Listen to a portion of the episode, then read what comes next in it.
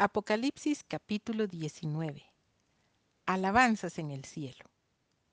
Después de esto oí una gran voz de gran multitud en el cielo que decía, Aleluya, salvación y honra y gloria y poder son del Señor nuestro Dios, porque sus juicios son verdaderos y justos, pues ha juzgado a la gran ramera que ha corrompido a la tierra con su fornicación y ha vengado la sangre de sus siervos de la mano de ella. Otra vez dijeron, aleluya, y el humo de ella sube por los siglos de los siglos. Y los veinticuatro ancianos y los cuatro seres vivientes se postraron en tierra y adoraron a Dios que estaba sentado en el trono y decían, Amén, aleluya. Y salió del trono una voz que decía, Alabad a nuestro Dios todos sus siervos y los que le teméis, así pequeños como grandes.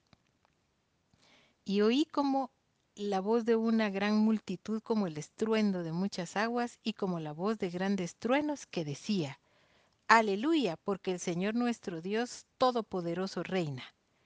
Gocémonos y alegrémonos y démosle gloria, porque han llegado las bodas del Cordero y su esposa se ha preparado.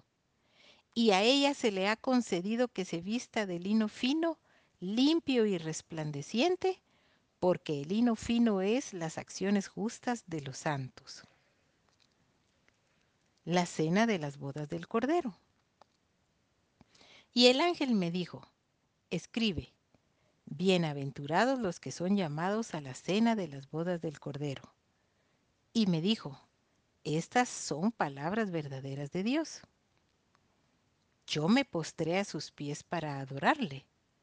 Y él me dijo, Mira, no lo hagas, yo soy consiervo tuyo y de tus hermanos que retienen el testimonio de Jesús. Adora a Dios porque el testimonio de Jesús es el espíritu de la profecía. El jinete del caballo blanco. Entonces vi el cielo abierto y he aquí un caballo blanco, y el que lo montaba se llamaba fiel y verdadero, y con justicia juzga y pelea. Sus ojos eran como llama de fuego, y había en su cabeza muchas diademas, y tenía un nombre escrito que ninguno conocía sino él mismo. Estaba vestido de una ropa teñida de sangre, y su nombre es el Verbo de Dios. Y los ejércitos celestiales, vestidos de lino finísimo, blanco y limpio, le seguían en caballos blancos.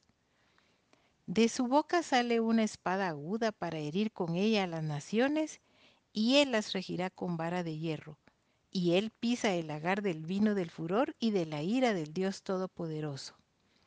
Y en su vestidura y en su muslo tiene escrito este nombre, Rey de Reyes y Señor de Señores. Y vi a un ángel que estaba en pie en el sol y clamó a gran voz, diciendo a todas las aves que vuelan en medio del cielo, Venid y congregaos a la gran cena de Dios, para que comáis carnes de reyes y de capitanes, y carnes de fuertes, carnes de caballos y de sus jinetes, y carnes de todos, libres y esclavos, pequeños y grandes y vi a la bestia y a los reyes de la tierra y a sus ejércitos reunidos para guerrear contra el que montaba el caballo y contra su ejército. Y la bestia fue apresada y con ella el falso profeta que había hecho delante de ella las señales con las cuales había engañado a los que recibieron la marca de la bestia y habían adorado su imagen.